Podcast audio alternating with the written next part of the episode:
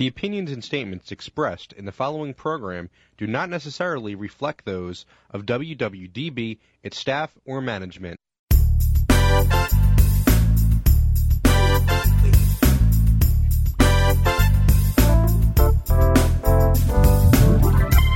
Hey, Ken Krawchuk here, and welcome to episode 52 of the Pennsylvania Project. As you may know, here at the Pennsylvania Project, our vision is a better Pennsylvania. To achieve that vision, our mission is to boldly showcase the political, cultural, and environmental challenges facing contemporary Pennsylvania and to relentlessly, methodically, and vigorously pursue correct solutions. But more important than solving the problem correctly is to solve the correct problem. Assuming, of course, that you're still alive out there. We have another off nominal episode planned for today, and like all episodes of the Pennsylvania Project, it's divided into three parts you, them, and me. Part one is all about you, your questions, your opinions, your solutions, your whatevers. And rather than a call in format, we utilize an email in format. So if you have something to say, you can always drop us a line at pennsylvaniaproject.com. Today, for the U part, we have our latest regular feature, Unscripted Cohorts, plus a different sort of response to pandemics in general. After the you part comes part two, the them part, where each episode we host a guest to help us showcase the political, cultural, and or environmental issues facing Pennsylvania. Our guest today is a mix of all three. He's Dr. Tedd Koren, a health issues renaissance man, in my opinion, and you will see what I mean. After that comes the me portion of the Pennsylvania Project, where it'll be my turn, your caster, Ken Krawchuk. I'll be focusing on some particular issue that really sticks in my craw. Today, it's college. And throughout the show, as is our long established customs, we typically feature a Pennsylvania Toastmaster to nar- serve as narrator to read our live commercials. But in these interesting times, we have been asked to minimize our in studio presence. It means today we have no narrator. But wait, wait, there's good news. We also typically have a second Toastmaster with us, according to another of our ancient customs, to help us read and respond to whatever comes in our mailbag and join in discussions with our guest. It's a role that we call cohort, and we are not minimizing our in studio, in studio presence so much that I'm sitting here all by myself. So we obtained official sanction from both state and station Oh boy. to bring in our cohort today, and he's sitting right across the table from me right now, ready to do double duty as cohort and narrator. He's no stranger to the Pennsylvania Project. In fact, he's been here so many times, I'm not even going to bother to count anymore. Maybe too many at this point. He's a member of We the Speakers Toastmasters in Plymouth Meeting, and we're glad to see that he did not decide to self isolate, self immolate, or any of those selfish things. Let's welcome back to the Pennsylvania Project, distinguished Toastmaster Art Farnsworth. Yay. Yay. To quote Admiral Kirk from Wrath of Khan, oh. aren't you dead?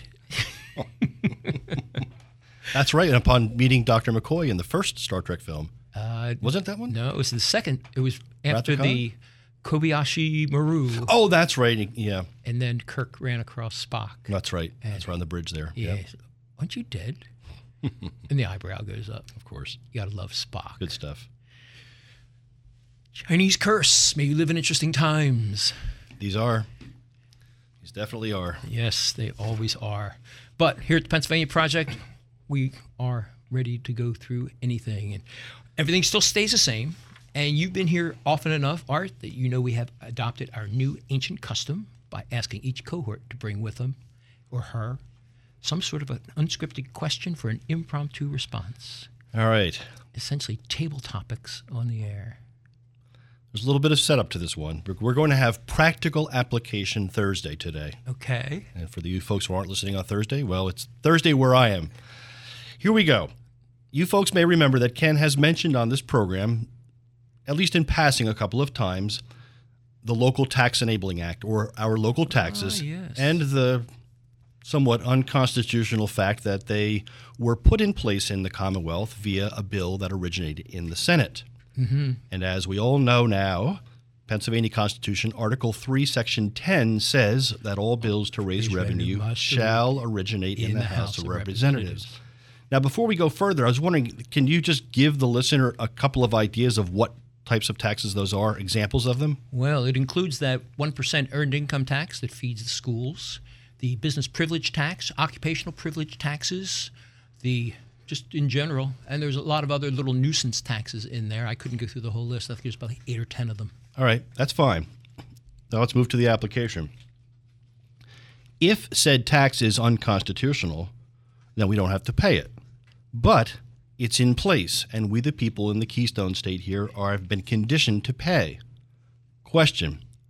We all know that the most important question, of course, is, Is it constitutional?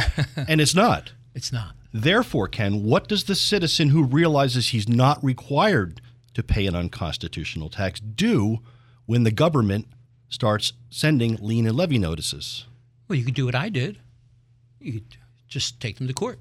What I did is I filed for a refund of all the taxes that I erroneously paid under that beforehand. And of course, they say, no, we're not going to give them to you. And then what you do then is you, you take them to court. It's not that difficult to take somebody to court. It can't be difficult, or else lawyers wouldn't be able to do it. and then with when I did that with Abington, we went back and forth and back and forth for quite a while. Oh, the Max days. Yes. Yes, I remember that. Good old Max. Yeah. He's, he's gone now. God rest his soul, despite the fact that I don't like the man. Not many people I don't like. But that that's the, the way of it. You need to understand the court system because the core of it is that it is, as you say, unconstitutional. And judges have pointed out that this law cannot be changed. In fact, there's a cap on that law, and they can't change that cap. And the gentleman who was our guest in episode two, Gary St. Fleur, he was running for mayor of Scranton. Recently, he challenged Scranton because they exceeded that cap. Mm-hmm. He took them to court and he won. And suddenly, Scranton owes what's the number, $50 million or something like that in back taxes they got to pay. Plus, there's another 15 or 20 municipalities in Pennsylvania who are in the same situation.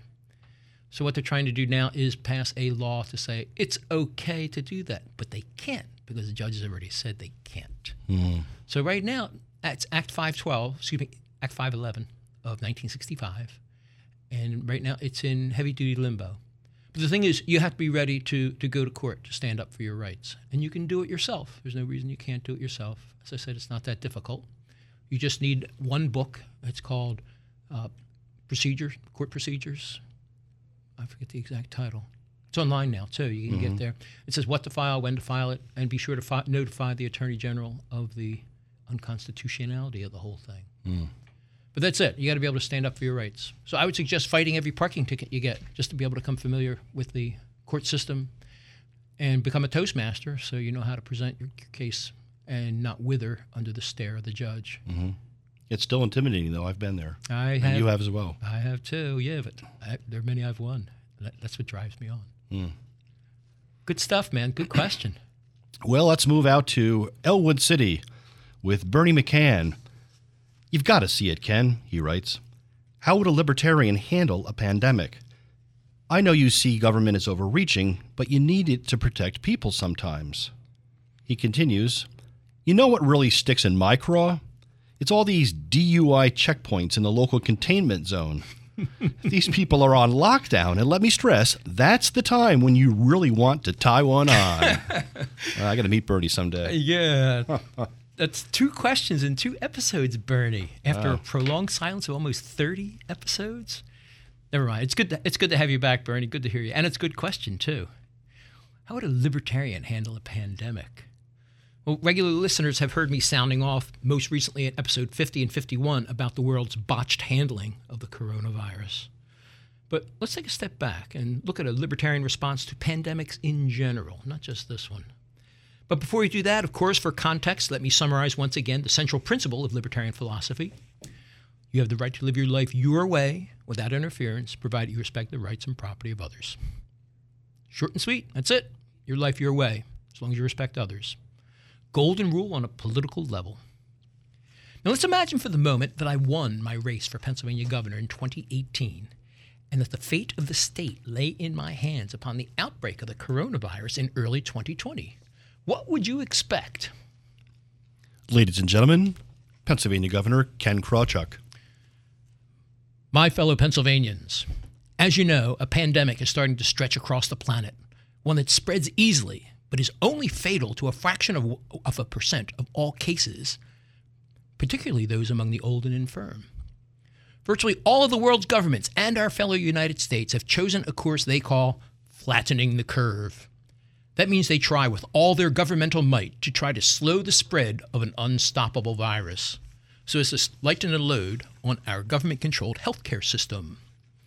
Through their diktats, they shut down businesses at their whim, take away the livelihoods of millions, and imprison populations in their own homes.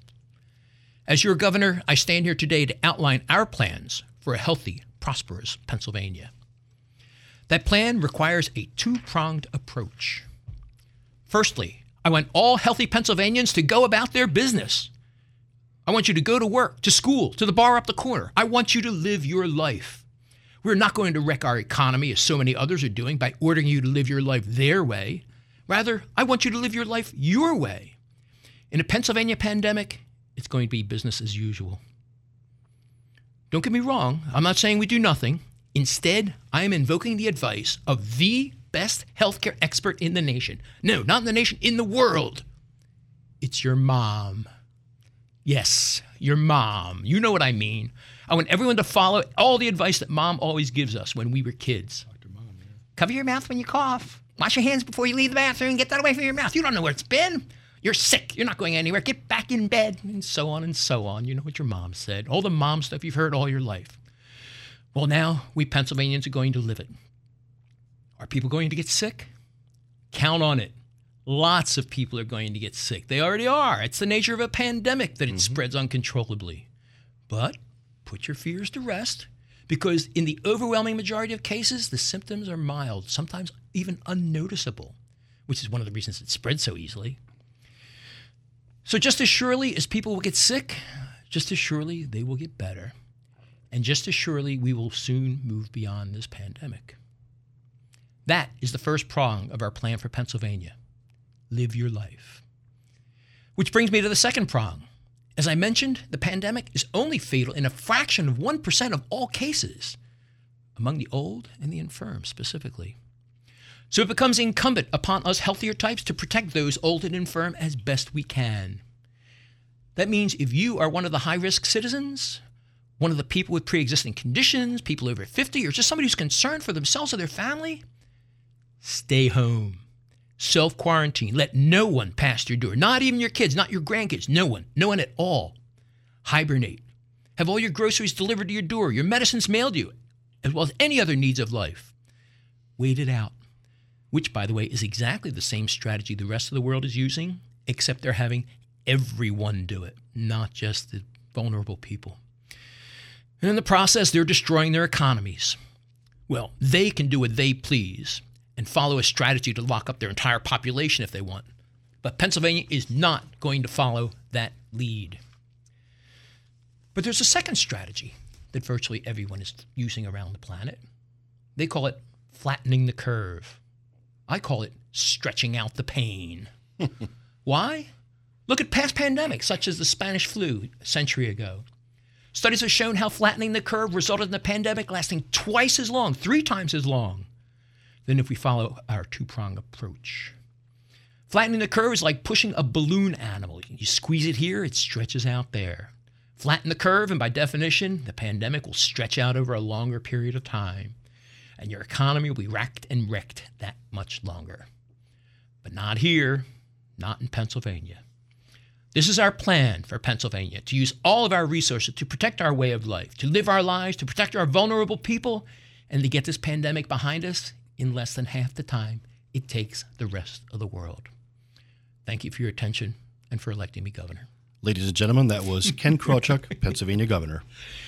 Oh, it's a speech I would love to give. How about it? Every time I hear on the radio when they say, oh, the coronavirus is destroying the nation, it's not. And It's- the governors, if I understand, are not looking what at what they can do as to call it the sovereign over their particular state. Oh. They're blaming or looking for assistance from above, from the that's- national Yeah, government. that's, that's New Jersey. People state in New Jersey.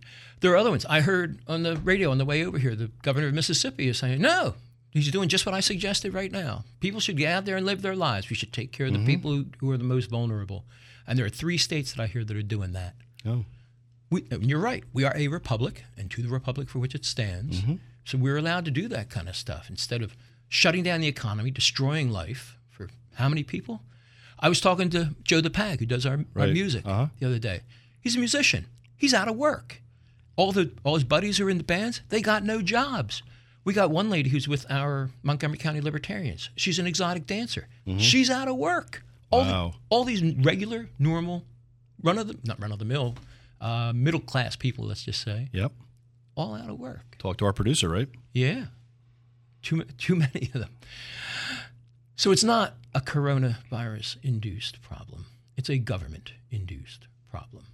And I have a lot more to say about that, but I'm not going to be able to do that. if you want to hear more detail about it, you can check out my rants at the end of episode 50 and my previous response to Bernie at the beginning of episode 51. And I have seen no reason to change a word of it. On that certain note, we are going to have to that's going to have to do it for the U portion of episode 52. We're going to pause for this information, and when we return, we'll be meeting with today's guest, our health issues renaissance man, Dr. Tedd Koren. Did you hear the latest news? Almost two thirds of all federal spending now goes to pay for the welfare state. More than $2.2 trillion, which just about equals federal income. Do you realize what that means? Virtually all tax revenue is now being consumed by the welfare state. But how do we rein in that runaway spending before it destroys America? The answer? The separation of society and state. That's the premise of the new novel Atlas Snubbed, an unsanctioned parody sequel to Ayn Rand's Atlas Shrugged. Atlas Snubbed presents a workable alternative to the welfare state as we know it. Atlas Snubbed expertly extends Rand's epic story of a looter's world snubbed by the men of the mind, bringing to life a crumbling post apocalyptic world where no one need ask who is John Galt, because now they know. Atlas Snubbed, available at all online bookstores or through atlassnubbed.com. Read it today before it's too late. Here's an interesting question What do you think of these three ideas? Number one, people have at all times an alienable right to alter, reform, or abolish their government as they think proper. Number two, juries shall have the right to determine the law as well as the facts. Number three, the rights of the citizens to bear arms in defense of themselves and the state shall not be questioned. Do those words sound like they're something taken from a Hollywood political thriller? Well, they're not. They're all direct quotes taken from Article 1 of the Pennsylvania Constitution. Everyone, of course, has heard of the United States Constitution, but have you ever heard of the Pennsylvania Constitution? Have you ever read it? But most importantly, was it ever taught to you in school? If you're like virtually all Pennsylvanians, the answers are likely to be no, no, and you guessed it, no. Well, it's long past time that we change these answers to yes, yes, and yes. And you have a crucial part to play in making that come to pass. As you know, we here at the Pennsylvania Project are all about solutions. So we've authored a petition demanding that the Pennsylvania Constitution be taught to our children. If you believe it's important for our children to know how our state government works, head over to our website, pennsylvaniaproject.com, and add your name to the growing list of signers. And every time we accumulate another batch of signatures, we'll send a copy of that petition to the governor, the Pennsylvania Board of Education, and each and every one of the 501 school districts here in Pennsylvania, asking them right now to start teaching our children the Pennsylvania Constitution. Please sign the petition at pennsylvaniaproject.com and do it now while it's on the top of your mind. The alternative? Yet another generation that has never heard of, let alone read, the Pennsylvania Constitution. And people wonder why nobody votes anymore?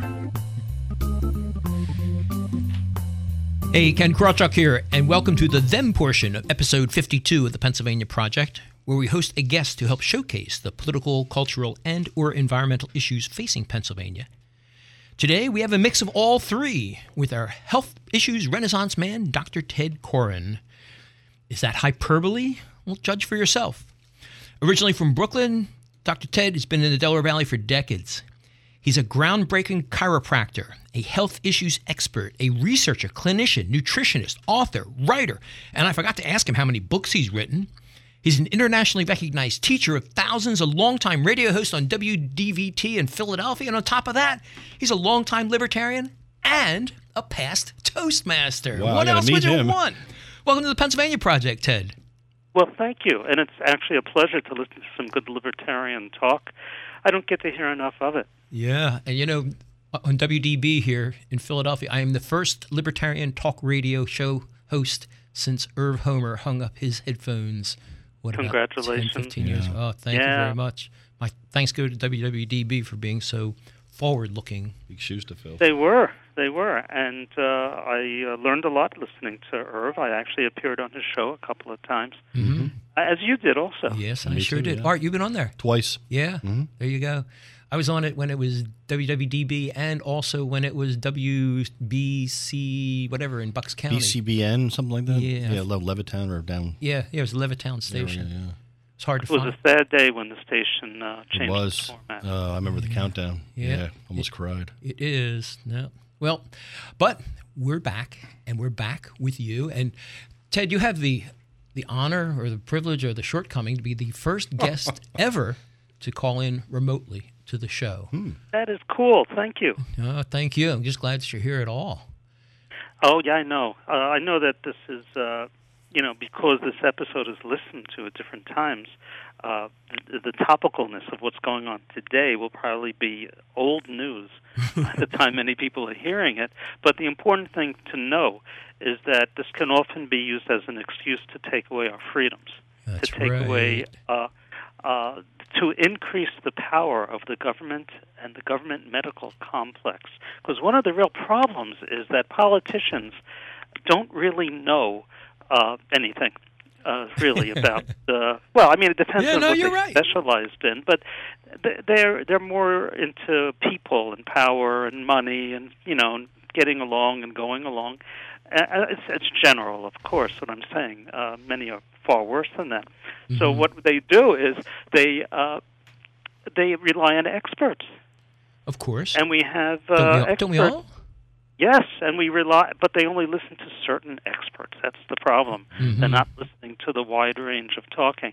So, for example, Anthony Fauci is the person advising Trump regarding the present uh, coronavirus uh, thing going on. He has never been right yet.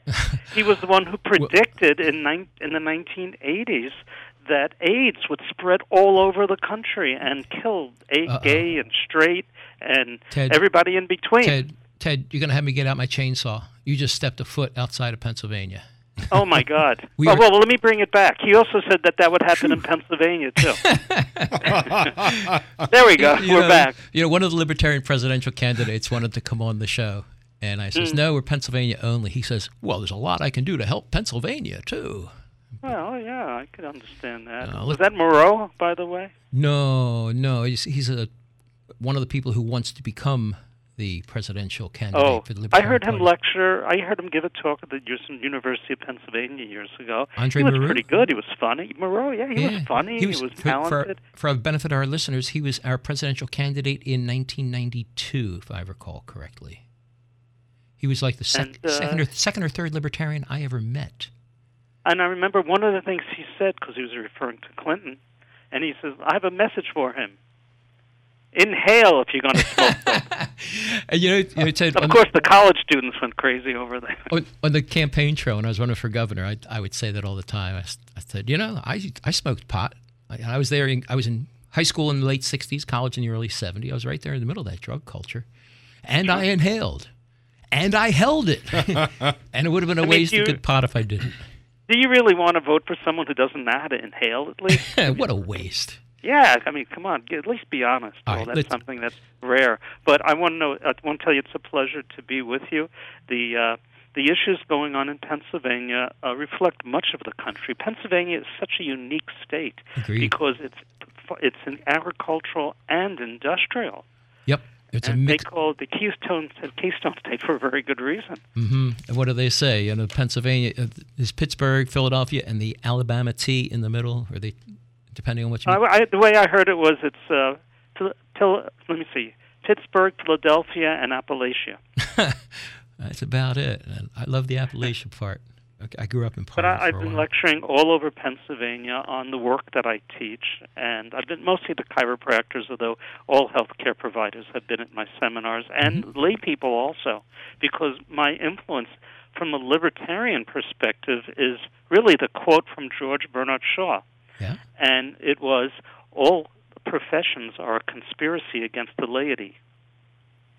And he, I think he wrote that in the in the play *The Doctor's Dilemma*, meaning Hmm. I'm it's sure it's all all professions are g- put together to put one over on the laity, showing them that they are so much more, Well- so much more intelligent. Well, They're the that's- experts. I, I, I think I'm going to disagree with you on that, Yeah, Ted. me Oh, how dare you! I like your style. Why do you disagree? Why do you disagree? Because everybody is their own profession. For example, here I am sitting here speaking the libertarian gospel to uh, one of the largest metro audiences in the country. But, you know, there are other people who are doing the same thing, but they're preaching the leftist gospel or the rightist gospel. Or, Oh well, or I the- think or I, the I, I think we're in agreement gospel. actually. Uh, but I, I don't think we disagree. What he meant was that uh, a, a profession is designed as a self-interest group Of to course. take away the power of individuals. It's a tautology. I don't agree with that second part, though. What, a- let's talk about the profession, a, a service industry profession, such as a plumber. I don't think they're out there to put down anybody else. They're there to offer services at exorbitant prices sometimes, as the saying goes, but that's a profession. It's a self interest group in that they're there to make money like any other free businessman should, but they're there to serve people because if there are no people that need pipes fixed, guess what? They're out of business. Uh-huh. But what about licensing? Oh, no. Ah, See, now now you're cross. you crossed the line Oh boy, there. and that's the forbidden zone. I, you know, and, and I actually, Of course. I, I had some mention about that in, if I should look at my list here to see which one I mentioned it. Ah, I don't have it handy. But that is monopoly. It's government enforced monopoly and monopoly. Well, that's exactly what happens when these guys get together. Adam Smith noticed it right away. He said it's rare for people in the same profession when they get together to not talk about price fixing. mm-hmm. So I agree with you. Let I, I, my lord, I'd like everyone to uh, wants to be a plumber to be a plumber, an electrician. We do know that in one state, the electrical licensing laws are so high that many people do it themselves because the cost of an electrician is so Uh-huh. high I love in it. that state. And this is done to protect the public. Well, conversely, it's as you know, Allegedly. Yeah. Allegedly, but that state has more electrocutions than any other state Uh-huh. from people trying to avoid paying plumber uh, electricians exorbitant prices. And, and the same, So, same and thing's going a on. nearby state. I won't mention it because it's not Pennsylvania, but we still have we- the licensing laws there. We do pick on New Jersey all the time, mercilessly. Oh well, who doesn't? That's what they're there for. yeah, exactly. New Jer- what exit? Uh, Zero. No, I, I don't. I don't take the toll roads. We do the back roads. Whenever we head down the shore, we always cut through the Pine Barrens, past the Governor Brendan Byrne State Forest and stuff like that. Always a better way oh to well. go. Oh yeah, yeah. My wife doesn't like highways either. She she likes to go the back route, and it is much more fun. You find stuff. That's you right. discover things. And my wife and I, you know, we're outdoors people. But we met on a camping trip. We go. We were just out on the Appalachian Trail last weekend with our grandson. It was a good time. Oh, how nice. Yeah, but and now I think they've closed uh, state parks, haven't they? No, Pennsylvania state parks are still open. The overnight Oh, accommodations good. for transient, like campgrounds, are closed, but Mm-hmm. uh, residential ones, if you have a season pass or something, a season rental, then you're still allowed in. I just checked the the list because I wanted to make sure that we can still broadcast, and we still can. They like us. This is right out of Atlas Shrugged, you know, where the politicians saying, "No, we're going to shut this, we're going to shut that," and what? No, don't do that. I just started watching that again on YouTube. Part I've finished parts one and two now. I sure like them too. Uh, Probably what's most damaging in terms of the licensing laws and restrictions is health care. There are about, I Don't think there are 11 started. states right now. I'm sorry, what? I said, don't get me started. I've actually talked Well- about this on other ones, man. There, there are 11 states that permit a person, if they say they want to do healing, to legally do it without having to get a license. Uh-huh. And they're protected. And we're trying to pass this in Pennsylvania, too. That doesn't mean, however, you can't say, I'm an MD, and if you're not an MD, you know, Uh-huh. that's a proprietary uh, degree. You can't say, I'm a chiropractor or a naturopath Uh-huh. unless you got the, the, the credentials. But you can say, I'm an energy healer. I do uh, I do specialized uh, body balancing. I do uh, various uh, herbal you know energies, what have you. I, I or other things, craniosacral therapy, if, you know, things like that. Uh-huh. Because the I- licensing is getting terrible. I know a guy who's a horse masseur, and they actually licensed him. They opened up oh the whole God, thing. really?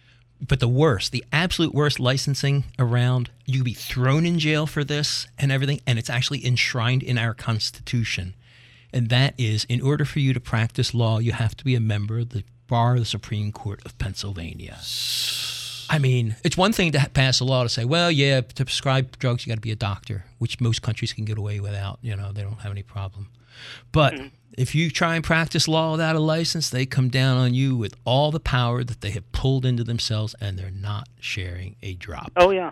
You have to subscribe to the bar, which really means lack of separation of powers if you are in the legislature. Agreed. So now Well- you have a person who's a member of two uh, in the di- division of power. Yep. Well, if you got Two- you two got branches of government at once. Well, you got the Supreme Court, and they're they're lawyers, so you're still screwed. And the, and they're in the state house. So now we've mixed our two branches of government together. Yeah, I think Ah. maybe there should be a law that no lawyer should go into politics. I agree. It's enough to make you vote libertarian. And you know, Ted, Ted, hi, I'm your caster Ken Krawchuk, and you're listening to episode 52 of the Pennsylvania Project. We'll be right back after this information with more from our health issues renaissance man, Dr. Tedd Koren. Do you like the Pennsylvania Project? You must. After all, you're listening to it right now. But would you like more? More of the rants, the guests, the fun? Well, you're in luck because by popular demand, we've added even more content. Things like keeping the mics live after the credits roll at the end of the show while we continue on our air, on-air conversations. It's all 100% unscripted and often includes things we can't say on the air or shouldn't. Would you like to access each episode the day it's recorded? Live streams of every show as it happens? Behind the scenes interviews and bonus videos with our guests? All this and more is now available at PennsylvaniaProject.com. But wait, there's more. Sign up today and you'll also get a copy of Ken's novel, Atlas Snubbed, a parody sequel to Ayn Rand's Atlas Shrugged. And you can even call in live and participate on the show. How's that for content? You can be the content. So if the idea of more Pennsylvania Project excites you, head on over to pennsylvaniaproject.com and click the more fun exclamation point. That's right, link at the top of the page. Solve the correct problem correctly and sign up today. Hey, Ken Krawchuk here, caster on the Pennsylvania Project. You know, it's easy to, hi- to find a high paying job. At least for some people, it is. Employers are begging for competent leaders who know how to communicate effectively. But do those words describe you? Competent leader communicates effectively? If not, or even if they do, you may want to consider joining Toastmasters. The mission of Toastmasters is to provide a supportive environment for learning communication and leadership skills. But does it really work? Hey, look at me! I joined Toastmasters and now I have my own radio show. so turn your life around like I have. Visit Toastmasters.org and, and contact a club near you. Visitors are always welcome, and be sure to mention my name. The future is anxiously awaiting competent leaders who know how to communicate effectively. You can be that leader. It all starts at Toastmasters.org. Are you a small business owner always looking for referrals? Do you have a streamlined approach to generating new referrals? Contact Stephen Worley to learn the fast, easy way to generate new referrals. Stephen has an all inclusive system that will help you generate an extra 5 to 10 customers per week without spending a single dollar on ads.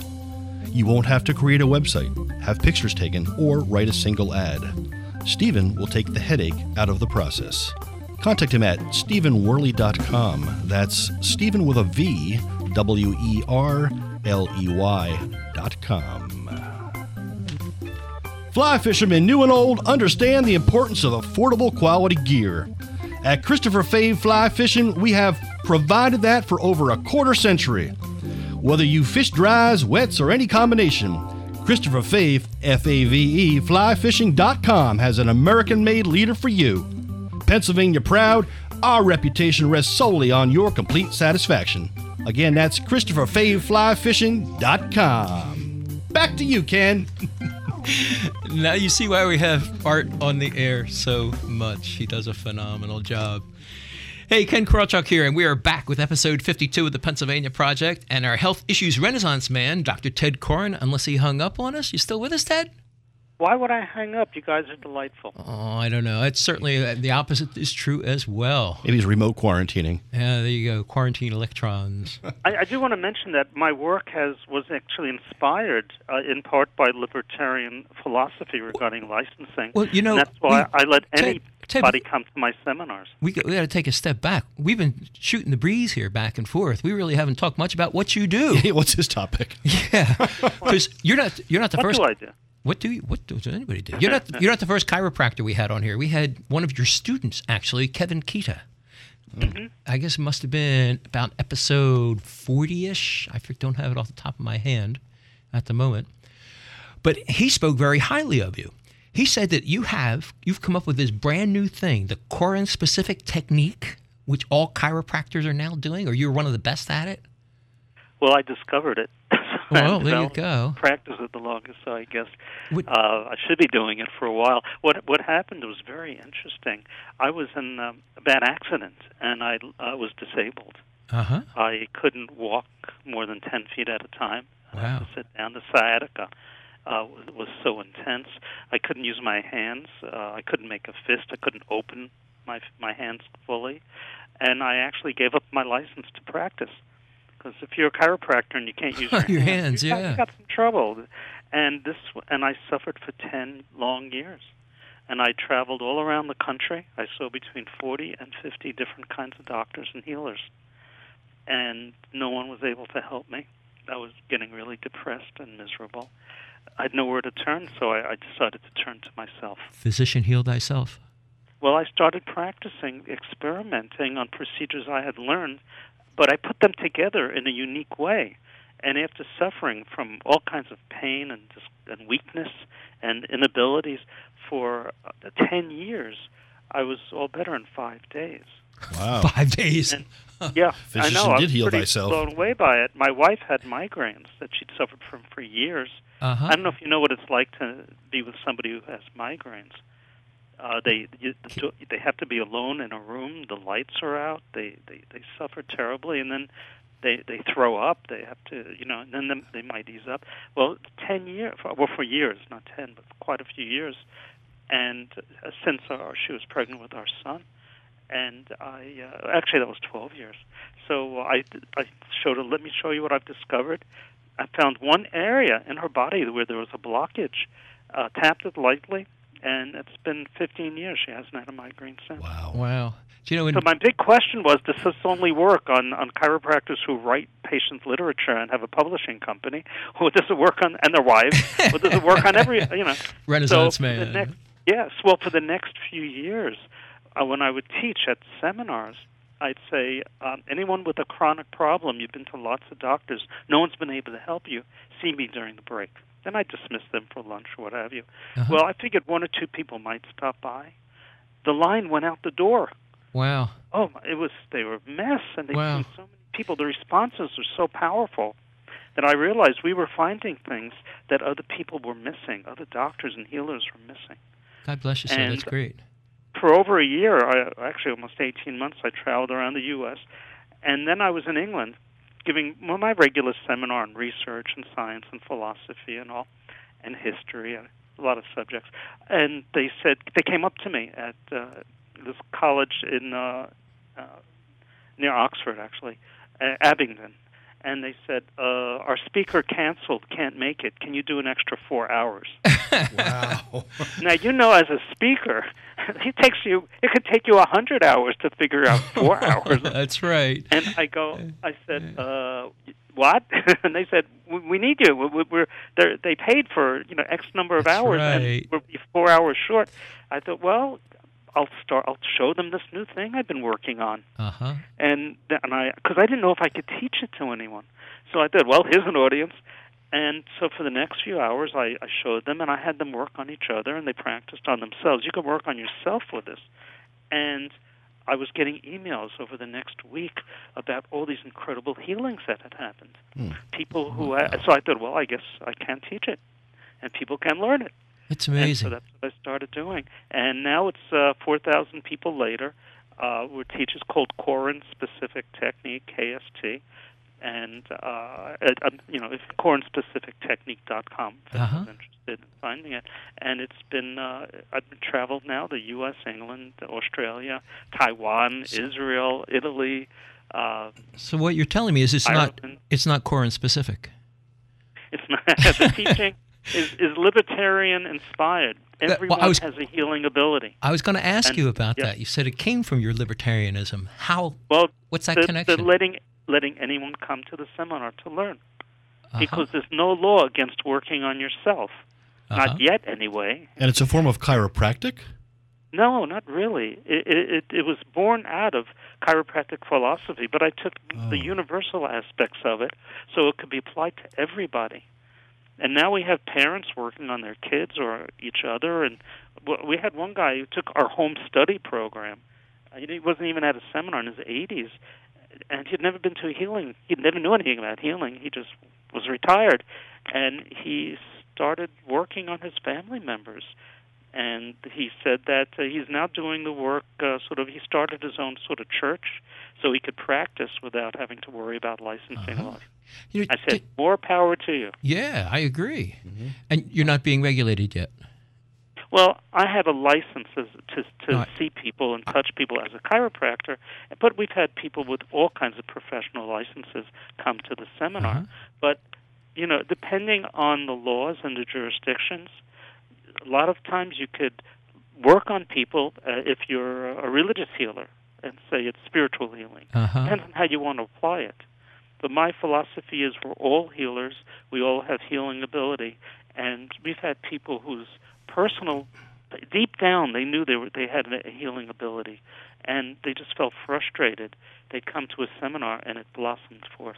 It Now- was beautiful to know. Yeah, Ted, we're, we're running low on time. We only got a couple minutes Ah. left.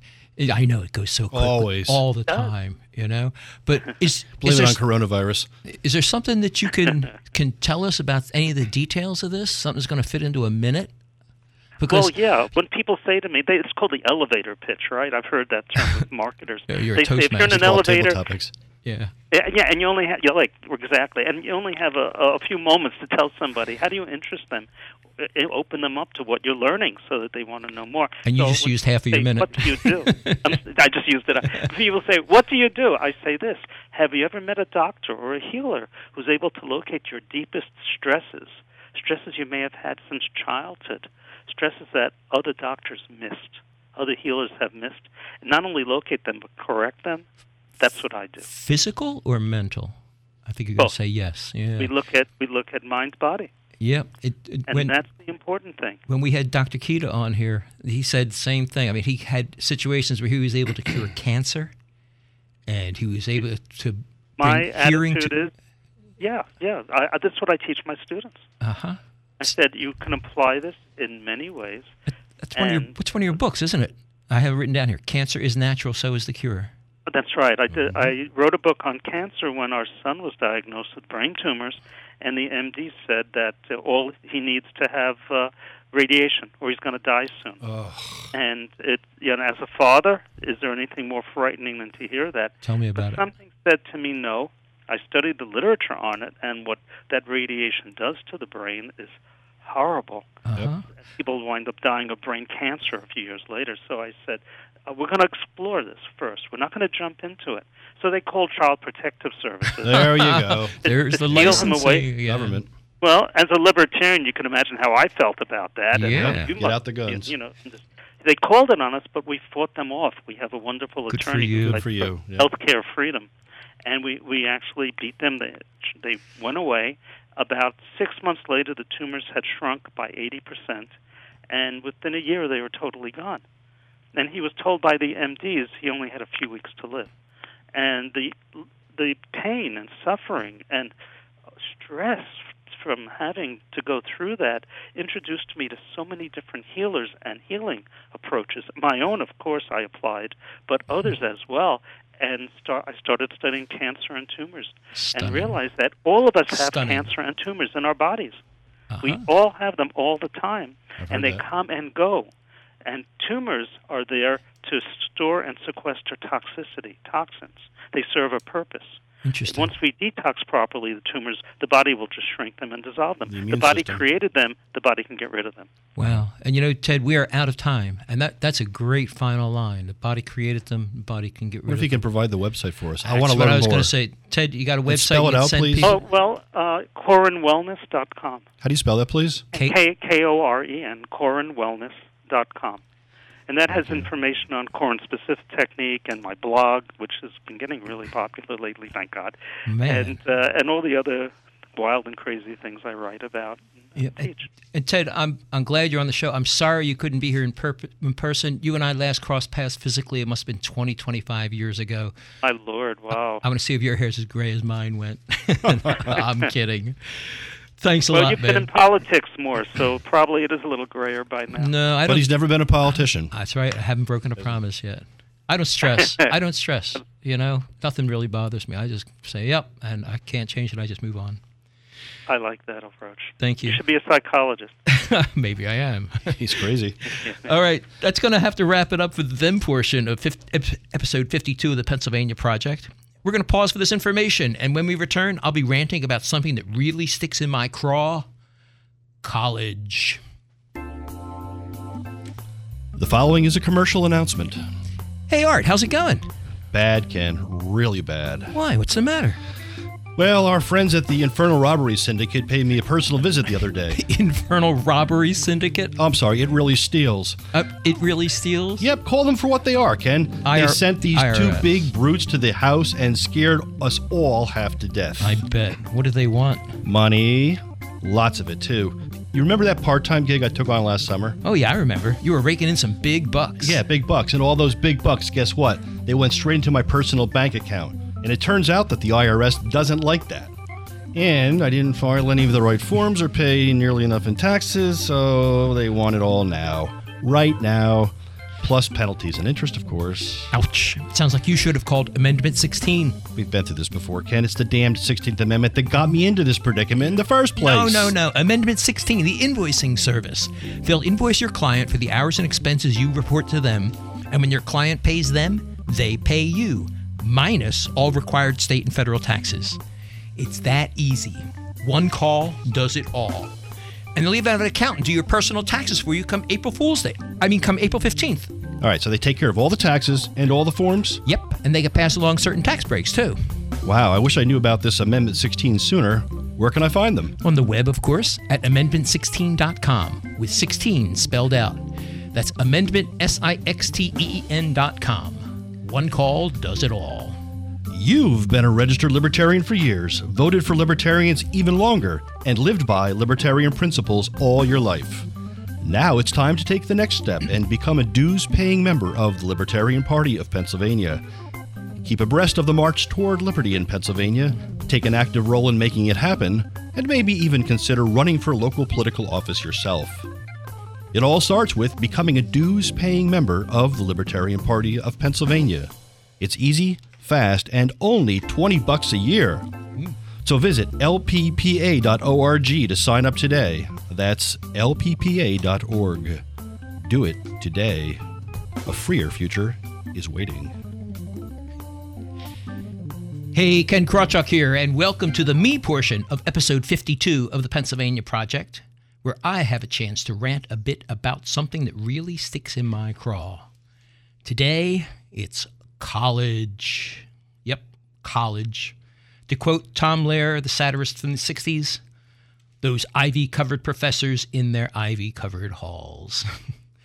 yeah, I went to college, and I hated it. Mm. To a degree a physics degree to be precise. Maybe I'm being over, over dramatic about hating it because I only hated the classes and the homework. Other than that, it was a lot of fun. The keg parties, the dating scene, the political rallies, the drugs, lots of things were fun.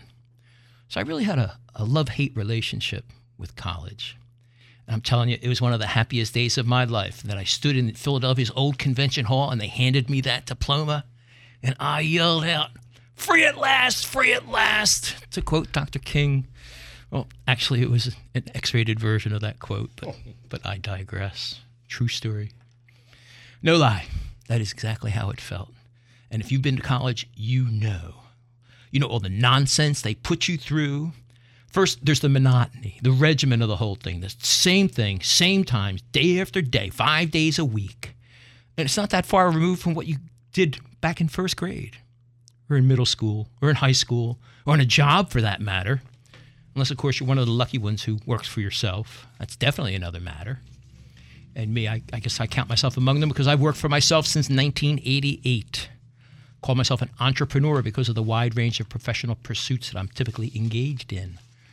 I'm not quite the renaissance man that Dr. Tedd Koren was, our guest today, but I've, I've got a pretty wide range. Things like obviously radio host, author, my book Atlas Snubbed, software developer, business architect, patented inventor, licensed insurance provider, outdoorsman, three time gubernatorial candidate, father, grandfather, husband, geek, beer drinker. The list goes on and on and on.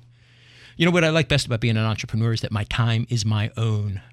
I always focus on doing the things that I like and I minimize the things that I don't. It was years ago. I was talking to my wife and I pointed out how every day is fun. Fun with a capital F. And if it ain't, then Kenny don't play that. Tell me, does that sound like college life to you? Does that sound like the sort of range of avocations, this entrepreneurial stuff, that what you're going to college to learn? In my experience, it's that kind of attitude that gets beaten out of you in college. Maybe it's the Jesuit education that I had. Four overly long years in a Jesuit college. Free thinkers, they call themselves. They also call themselves God's Marines, and I can agree with that after having one Jesuit order me out of the class because I disagreed with him on some religious issue. You don't belong here, he told me. It's like, dude, you know, we paid the money. I found Jesuit education to be the antithesis of free thinking, not to mention teaching me a lot of stuff I did not need to know. You know, a, a quick side story here. I never heard of Ayn Rand until I was in my mid 30s. But I had all these philosophy and theology courses forced upon me, I must add, during my Jesuit education. And nowhere in all those semesters did I ever once hear Ayn Rand's name mentioned. Well, years later, I finally did hear her name, and I finally read her books. So I went up in the attic, just out of curiosity, and dug out an old philosophy book from one of the advanced classes. I have it with me now. It's called Right and Reason by Austin Fagothey. And I looked in the index, and there she was. Hmm. And I eagerly flipped to the page, and there it was. The chapter was on pleasure. And she was there, maybe a half a paragraph. And you know what they said about her? She was cited as an example of hedonistic views. I couldn't believe it. Free thinkers. And every time I go past my old alma mater, I find myself singing that Steely Dan song. I ain't never going back to my old school. Not only does college canalize your thoughts, it sets you up for the rest of your life, a life of crushing student debt, that is. Not two months ago, Pennsylvania's Auditor General, Eugene DePasquale, reported, quote, Pennsylvania ranks among the top states in total student loan debt, and the average student loan debt in our state stands at nearly $35,000. And that's an average, meaning some students owe a heck of a lot more. Can you imagine starting out your career with a five figure debt hanging over your head, or a six figure if you go to some local college? But is it worth it? Is college worth that insane price tag? Is it worth all the keg parties, the dating scene, the drugs? But more and more people are saying no. According to a series of articles in Forbes magazine, enrollments in colleges continue to drop year after year after year. In fact, Pennsylvania is fifth from the bottom, fifth from the top. Whatever, we have the fifth greatest drop in enrollments. You figure it out. Why the drop? Ford says increasing skepticism about the value and necessity of a college education. So, why would anybody want to go aside from all that stuff? I mean, there's so much wrong with college. I could do a whole nother rant, part two, on it. But I found someone who summed up what's wrong with college far better than I ever could. His name is Bob Blue, a singer songwriter who sadly passed away in 2006, but he left behind this huge catalog of music. And one of his songs nails what college is all about. It's a rewrite to Frank Sinatra's My Way, but Bob Blue titled it Their Way. And I wish our cohort Donna Herb were here for us to sing. She sang for us before. And lucky for us, I'm not going to try. So let me just do a dramatic reading instead. Here it is Their Way by the late Bob Blue. Ready? I came, bought all my books, lived in the dorm, followed directions. I worked hard, studied hard, met lots of folks who had connections. I crammed. They gave me grades, though I may say not in a fair way. But more, much more than this, I did it their way. I memorized all sorts of things, although I know I'll never use them. The courses that I took were all required. I didn't choose them. I found that to survive, I had to act the doctrinaire way. And so I buckled down. I did it their way. But there were times I wondered why I had to walk when I could fly. I had my doubts, but after all, I clipped my wings. I learned to crawl. I learned to bend. And in the end, I did it their way. And so, my fine young friend, now that I am a full professor, where once I was oppressed, I've now become the cruel oppressor. With me, you'll learn to cope. You'll learn to climb life's golden stairway. Like me, you'll see the light. You'll do it their way. What can I say? What can I do? Take out your book, read chapter two. And if to you it seems routine, don't speak to me. Go see the dean. As long as they give me my pay, I'll do it their way. Thank you, Bob Blue. And on that depressing note, that's going to have to wrap it up for episode 52 of the Pennsylvania Project. What do you think about pandemics, about our guest, Dr. Tedd Koren, or about chiropractics in general, people who studied medicine in Cairo? I don't know. Or anything Pennsylvania related. If you have something to say, we would love to hear from you. You can contact us at pennsylvaniaproject.com right after you sign our petition, that is. And you can hear us there too, as well as on iTunes and other popular podcast providers. Today's episode is courtesy of Amendment 16 Limited, recorded live at the studios of WWDB Radio, broadcasting in Philadelphia at 860 on the AM dial every Saturday at 10 a.m., now among other times, and in Kutztown on KUR Radio at 1670 on the AM dial at every Monday morning at 7 a.m. Every episode is also released as a podcast every Tuesday at PennsylvaniaProject.com. Our webmaster is Stephen Worley, marketing guru Connor Dragotis, featured Toastmaster narrator and cohort, distinguished Toastmaster Art Farnsworth, official bartender Brooke Smith, keyboard wizard Joe the Pag, radio producer Brett Kronberger, executive producer Mark Bazzacco, and me, your caster, Ken Krawchuk. Thanks for joining us. And remember, more important than solving the problem correctly is to solve the correct problem. Is it constitutional?